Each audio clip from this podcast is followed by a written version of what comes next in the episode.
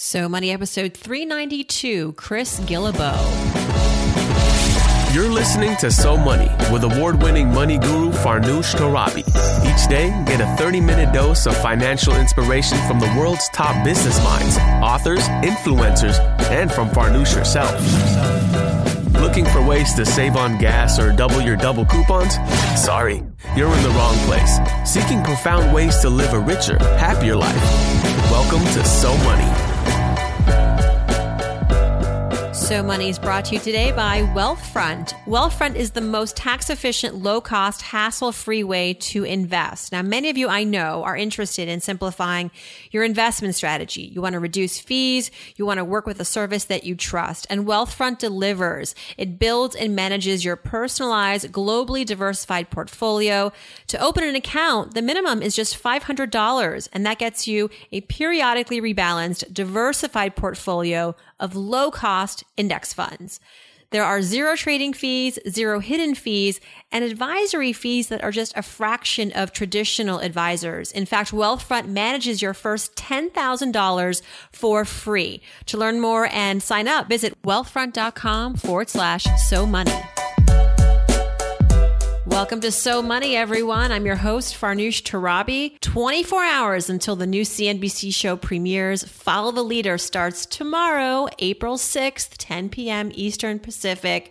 DVR that. Set your alarms or be awake while it's airing. And then I will also be on Twitter just live chatting. There'll be like kind of a behind the scenes after hours live Twitter chat. So if you have questions about the show, want to know what was really going on, I'll be live on Twitter uh, taking your questions. So just wanted to remind you of that. Very excited. And also really looking forward to unveiling today's guest. He's a New York Times bestselling author, Chris Guillebeau. He's written The Happiness of Pursuit, the $100 Startup. You might have heard that one. It was a New York Times bestseller. And now he's got a new book out called Born for This How to Find the Work You Were Meant to Do. It's actually out today, April 5th. It's uh, his latest book, which talks about the intersection of joy, money, and flow, which he believes are all key to helping you mind the work that perfectly suits your unique interests, skills, and experiences. More about Chris, he has spent his lifetime self employed, so he knows a thing or two about being an entrepreneur. And his real passion is travel. He's visited every single country in the world, 193 countries, all before his 35th birthday. He also hosts a yearly summit every summer in Portland, Oregon called the World Domination Summit you know, just a small title, where creative people come together to attend keynotes, attendee led meetups, workshops, a citywide scavenger hunt, and even a Guinness World Record attempt. So if you're planning on being in Portland, Oregon in August, this is the event to check out. Some of the things that we talk about with Chris, you know, he talks about how this book is really meant to help people win the career lottery. But what does he actually mean by that? That that's actually a term that makes me nervous because when I think of career lottery, I think like you have no control over your career path and I would hate to believe that. And did you know that Chris has been to Iran? Kind of putting me to shame because I'm Iranian and I've only been there once and I was way too young to remember. I was like an infant and he was there not too long ago. So he tells me a little bit about that experience. I was dying to find out. And then what is his $10 rule? What is a $10 rule? What is it? What? So, you know, we talk about money as well. Here is Chris Guillebeau. Chris Guillebeau, welcome to So Money. You are hey, a hard man to nail down, but I'm so proud that I've got you on the show. I am so honored to be here. Thank you. Congratulations on your new book. Your latest is called Born for This How to Find the Work You Were Meant to Do. And of course, your previous books were bestsellers The $100 Startup, so famous. And of course, The Happiness of Pursuit. I love the title of that book. With Born for This, the goal here, as I understand, is to really help readers win what you call the career lottery. And I have to say though, Chris, to hear you call to put those two words in one sentence, like career lottery, it makes me nervous. It makes me feel like I don't have control over my career destiny. But what are you really trying to get across with that? Yes, it is an interesting word, lottery. You know, I, I do a lot of research for all my books. And, you know, for this one in particular, it's been a three year process of, of talking to all kinds of people from many different backgrounds who had all found or created their dream jobs. And they actually tended to use this phrase, you know, career lottery. I feel like I've won the lottery. You know, I go to work every day because I want to go to work. I would do it for free, but fortunately I don't have to because I also get paid well. So I wanted to kind of extrapolate the lessons from these people. You know, what have they learned that other people can follow? What are the actionable strategies? What is unique just for them? And what are things that everyone can do? You know, to get closer to winning the career lottery because the lottery itself is is not hackable. It is random, as you said. Like you have no influence over the results. Uh, but what I found is that the career lottery, you know, there actually are things that you can do, not just to get ahead. It's not like a rat race thing. It's uh, much more about fulfillment and purpose and true wealth, which of course includes money, um, but it also includes life satisfaction, working on something that you believe in, and using your skills to the best of your ability. I kind of see this book as being the next iteration of perhaps the four hour work week, where that was like one of the very first career books that, in, I guess, in modern time that really, um, transform the way people think about structuring their careers. And so in that context, where does Born for This fit? You know, where, how does it differentiate? Do you find that people are still interested in this, you know, um, work uh, smarter, not harder uh, attitude. What did you find? Sure, sure, sure. Yeah, I'm actually kind of a big believer in hard work. Actually, like I do think it's important to work to you know work smart. Um, but when I kind of look back at my career, like I've actually worked pretty hard, you know, for what I've done.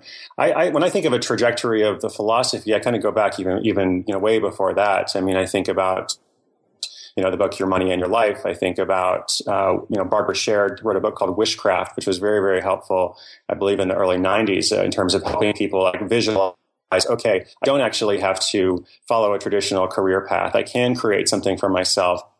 There is power in dreaming. Uh, but it's not just dreaming. It's not about manifesting something or visualizing something. It's it's that I can have this dream and then I can take practical steps to get closer to that dream. So my, my goal with with the new book is that readers won't just you know pick up the book and say, "Oh, that's interesting," or "I like the book." My goal is always that they will you know read the book and say, "Oh, you know, I read this, then I applied this, I did something different in my career. You know, I, I kept my day job maybe, but I started a side hustle, you know, to bring in some extra income, or this helped me transition out of my day job and into something you know more valuable and more meaning meaningful for myself. So I really hope like my goal is like every page there's something that the reader can do, and I know you do this in your book too I really want it to be prescriptive and, and practical and actionable.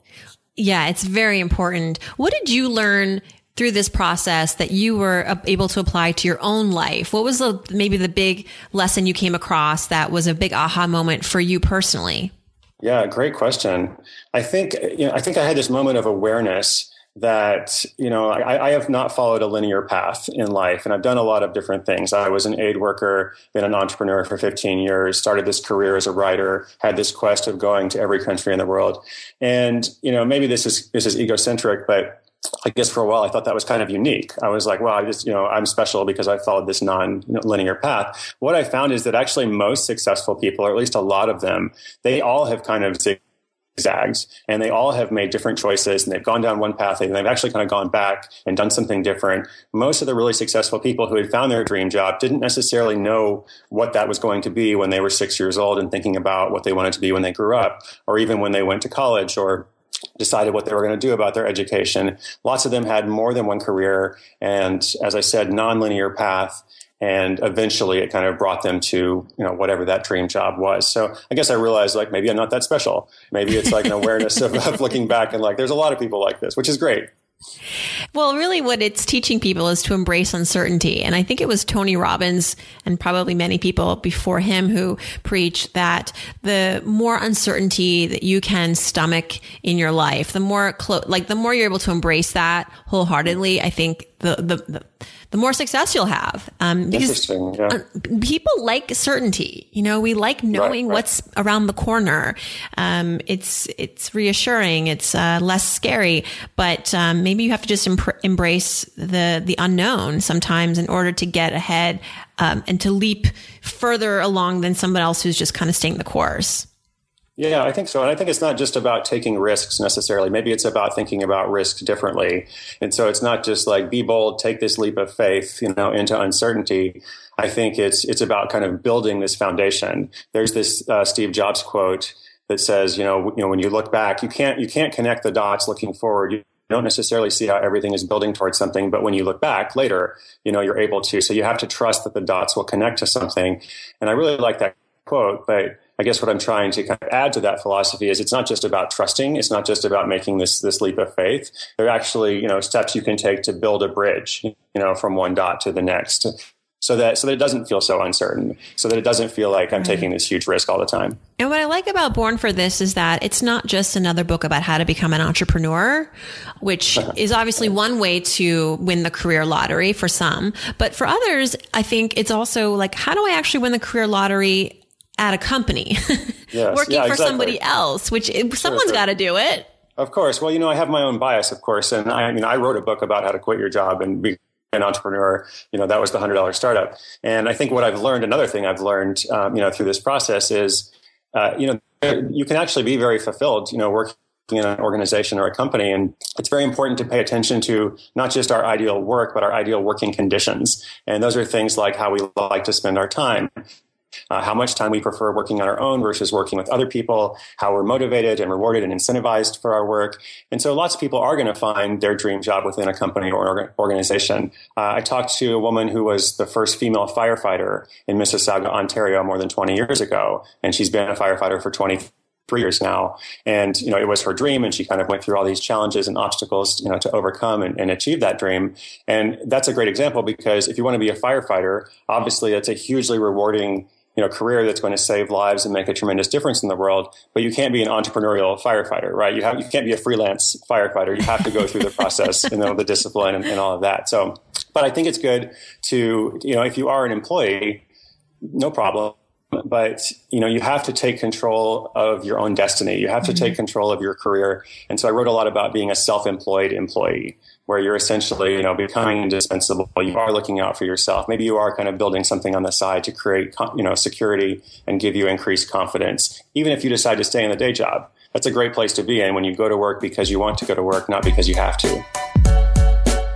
Most nights, usually around six o'clock at night at my house, you'll hear, What do you want to have for dinner? Yeah, my husband and I are the worst at meal planning, and too often we end up ordering in or making bowls of cereal, neither of which is healthy, appetizing, or cost effective. It's no way to live, people. So it is with such joy and relief that I'm introducing today's sponsor, Prep Dish.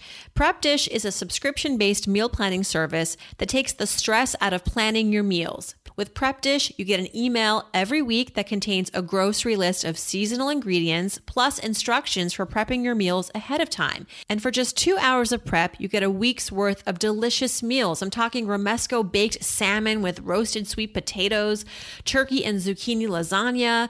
Prep Dish is offering so many listeners a special rate of $4 for the first month's worth of meal plans. It's a dollar per week. Go to prepdish.com slash so money to start today. And by the way, they specialize in gluten free, dairy free, and paleo meals for all you health nuts out there. Prepdish.com slash so money. Chris, you've been to every country in the world. I have. Yep. Have, have you been to Iran?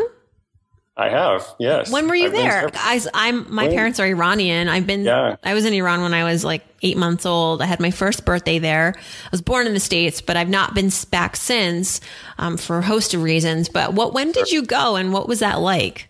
Yeah, so I mean, this was an 11 year quest, and it wasn't like I was doing it all full time, but it was kind of like my my big focus for at least six of those years. You know, while I was writing and building the the business, so uh, I spent about half the time like you know navigating the process of visas and and flights and all of that. So, so, for Iran in particular, I actually haven't done a proper tour of the mainland. I'm actually hoping to do that later this year. But for Iran, I went to Kish Island, uh, which is an Iranian territory, which is uh, just a little bit off the coast of, of the UAE, United yes. Arab Emirates. So I did that maybe when was that? I think 2011 or 2012.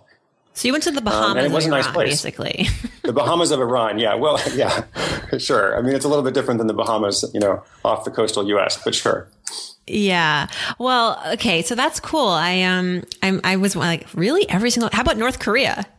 Yeah. No, I mean, so the the countries that people ask about are not necessarily the most difficult ones. You know, people ask about Iran, people ask about Iraq and North Korea, but the, the more difficult countries actually, it was a visa situation. It was small countries in Africa that, that don't get a lot of tourism. Maybe they have a dictator that runs the country. Mm. It doesn't want a lot of people to go in. So those were actually the bigger challenges like Eritrea, uh, Somalia, uh, Central African Republic, some of those kind of places. But, you know, I, I kind of persisted and I, I was willing to show up places without a visa also just, you know, in, in hopes of, of it working out. Speaking of uncertainty.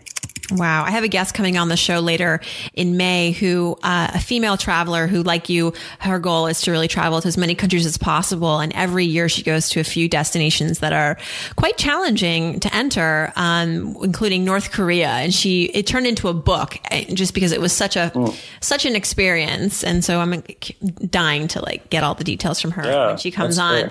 Um, so given that you have now this amazing career that you have designed, that you're helping people with finding their career passion. Um, and of course, you have this other passion of travel. I would love to learn how money plays into all of that for you. Sure, sure, whether sure. it's a, a, lesson that you can teach us, whether it's a, a financial lesson that has helped you support you in your career, maybe even as you're traveling. What's uh, something that um, you feel is like maybe your money mantra? Yeah, absolutely. So I'll give you a big picture thing and then a very practical thing. So the big picture thing is, you know, I did I didn't begin the quest to go to every country in the world when I hadn't traveled at all. Like when when you kind of work towards something, your goal increases, you gain confidence. And so I traveled for quite a bit. I was living in West Africa as, as an aid worker. was there for four years in Sierra Leone and Liberia. So I'd been to maybe 30 countries or so. And then um, there was this moment that kind of changed everything for me. I was riding a train in Eastern Europe and I was making notes in my notebook of all the different countries I had been to. I was always a big list person. I like to make lists. You know, I love checking things off. And so I wrote a list of all the countries I'd been to. And I was also very goal oriented. I always had goals like every day, every week, every month.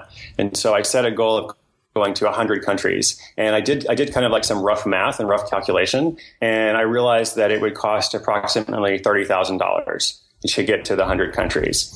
And so once I realized that, I was like, wow, you know, like I don't have to do, I don't have to pay $30,000 tomorrow. Like this is an investment that I can make over a number of years. You know, to me, it's absolutely worth it to say like all of those experiences that I'm going to have. Like I'm actually going to choose to value that and, and even if I don't have thirty thousand dollars in the bank, you know, my friends are buying cars, you know, back home that cost thirty thousand dollars or mm-hmm, twenty thousand. Right. My friends are going into debt for for all kinds of things, right? And so my investment, I'm going to choose to invest in this life experience because I believe it's it's valuable and rewarding, and I'm going to be frugal elsewhere in order to do that. So that was the big picture that guided things for a long time. And maybe the the smaller practical thing is um, I do actually have a habit of being too frugal. And uh, for a long time when I traveled, um, I would be in situations where I was I was kind of unwilling to spend money, you know, for something that I believed was too expensive. And so, for example, in the airport, I would just not buy any food because I'm like, oh, it's just ridiculous. You know, I'm not going to pay, you know, nine dollars or something. Right, exactly. And so then, so then it was kind of like I was self defeating because it was like I'll show them. You know, I'm not going to pay buy their nine dollar sandwich. I'll just be I'll like just starve. Tired. Yeah, I'll just be really tired at the end of the day have any energy. I won't actually be able to do the work that I'm supposed to do, which is probably going to make a lot more than nine dollars. You know, so the rule I set for myself uh, was the ten dollar rule, and maybe it's actually gone up a little bit now. But at the time, it was like if I am traveling um, and there's something I can purchase for myself that will cost ten dollars or less that will help me feel better or help me make me a little bit more comfortable. I will buy it without thinking about it. Like I will ask myself that quick question: Will this help me? Will this nine dollar sandwich be good for me? Yes, then I will buy it. And the ten dollar rule, like over time, it doesn't actually add up to a ton of money, um, but it adds up to a lot more well being. So once I started doing that, I was a lot less stressed. And of course, you know, maybe it's it's a few ten dollar purchases. It's not like if I come across 16 things that are all worth $10 and they're right, all going right, to, you know, so you, there were some parameters sure. around that, I suspect. There were some parameters, yeah. But the idea was like, I'm not going to, I'm not going to wait two hours in the rain, you know, to take the bus. If uh, if there's another way to do it, I'm gonna I'm gonna do it that way. And I, I've spent so many you know so many experiences of waiting two hours in the rain in the bus that I was like, okay, I'm done with that. You know, and there's a time for that. That's great. But now I actually want to focus on some other stuff. What was your upbringing like, and specifically your financial uh, uh, environment? You know, what what were some of the lessons learned as a kid growing up? Maybe just one that was very pivotal sure. for you, and now as an adult, you look back on it and say, you know, that was like a very defining money moment for me as a kid. Yeah, that's really good. I don't know if I've thought much about that. Uh, my parents were divorced, and and for a while, my mom uh, married this guy who was in the Air Force, so we moved around a lot. And we were in the Philippines for about two years uh, when I was six to age eight or so. And my dad was back in the States. And I remember he sent me an allowance and he would mail like it was either one dollar or two dollars, I forget, every week. And so I kind of looked forward to that. And like I remember like saving up my dollars. I would try to save, you know, to get to ten dollars or something. Uh, and then I think he changed it at some point. Maybe maybe here's what it was. It was a one dollar a week allowance. And then he started adding an additional dollar, and the additional dollar was uh, to, to buy something or to have some kind of experience. Like the one dollar was for me to do whatever I wanted with, and there was some kind of next level thing with the additional dollar. I'll have to go back and ask him what it was. But I remember kind of you know being careful about that and separating the money and kind of seeing it as like this early form of a savings account. So you know between that and some other stuff, I think I did actually I did actually learn some good habits in terms of money. I actually you know was was a big believer in saving, you know, in delayed gratification and investing in the future mm from a young age. I love that your dad sent you the money weekly, so yep. it was something to like kind of wait for and anticipate, and maybe probably gave you some inherently it taught you some good discipline. Right, and I'm also looking forward to it arriving. Like there's this moment of participation. Mm-hmm. It was probably smart of him to do it weekly because now, like as an adult, I can think, well, he's mailing it to the Philippines. Like maybe it's just easier to send four dollars, you know, once a month. Right. But it's you know, with for a kid, I think it's actually better to get it on a more regular basis, like every week it's coming. So he was probably smart. I love that. that. And I hope you do reconnect with him and ask more about that because I'm sure he has a perspective too that he hasn't shared with you on that. Absolutely. Yeah. I will send him an email after this call. you can thank me later. Um, Chris, tell me a little bit about your number one financial habit. If you have something that you do regularly, I know you're like big into lists and you're very uh-huh. organized, but like when it comes to your money, what's something that you do? Yeah, so here's something I do that affects my money, my life, my career, everything. Uh, once a year, I do this process called an annual review. And I actually spend a few days or even up to a week just kind of like looking back on everything, all the lessons of the year. Uh, so I am looking at career lessons, life lessons, relationship, you know, projects, but also financial. And in financial, I'm looking at three categories, um, like the income category, the savings category, and then the giving category. Because I want to be, I want to be, you know, healthy. I want to maintain healthy habits in all three of those. And then I set goals for the next year. So there's this, this whole like process that I go through. And then the goals are like, okay, I have like, you know, four or five different projects. You know, here's my number or my metric that I hope to achieve achieve, you know, for each of these. And then I hope to save either a certain percentage or it's a dollar figure. And then I hope to, you know, give to charity some, you know, some appropriate percentage that, that is, that is challenging for me that I'm actually, I actually feel like I'm giving substantially. And so I've been doing that process and it helps a lot. I think it was a year or two, year or two ago, I realized I'd actually kind of gotten off the, the giving track like I continued to give, but I didn't increase my giving as the income was increasing. So by doing that review, it really helped me because I could look back and see, I'm like, okay, I, I, say that I'm, you know, giving, I say that I have this life of gratitude, but here's the data, you know, like the data is very clear. I can look at the numbers in a spreadsheet. I'm actually not giving as much as I, I say I do or as much as I intend to. So now I can kind of course correct because I know exactly what I need to do. Chris, I want to thank you so much for your time. You're heading on a how many country tour for this um, book? Yeah, it's it's just 30 cities. So it's 30 cities, mostly 30 in North cities, America. but then, Yeah, but then a few places in Europe and Australia as well. Well, we can't wait to cheer you on on the sidelines. We thank you so much for stopping by on our show to uh, give us the goods about Born for This, how to find the work you were meant to do. Chris Guillebeau, thanks so much. Thank you so much, Farnoosh. That's a wrap. If you'd like to learn more about Chris, please go to his website, chrisguillebeau.com. His last name is, is spelled G U I L L E B E A U. And it's also on Twitter at Chris Guillebeau. All this information back at SoMoneyPodcast.com, including the transcript, the audio, and comments for this episode and all previous episodes. And if you want to get in touch, ask me a question, leave a comment for the show, click on Ask Farnoosh at SoMoneyPodcast.com. And that's the best way for us to connect. Thanks so much for tuning in, everyone. Don't forget, tomorrow, April 6th, 10 p.m. Eastern Pacific, follow the leader on CNBC. In the meantime, time. Hope your day is so money.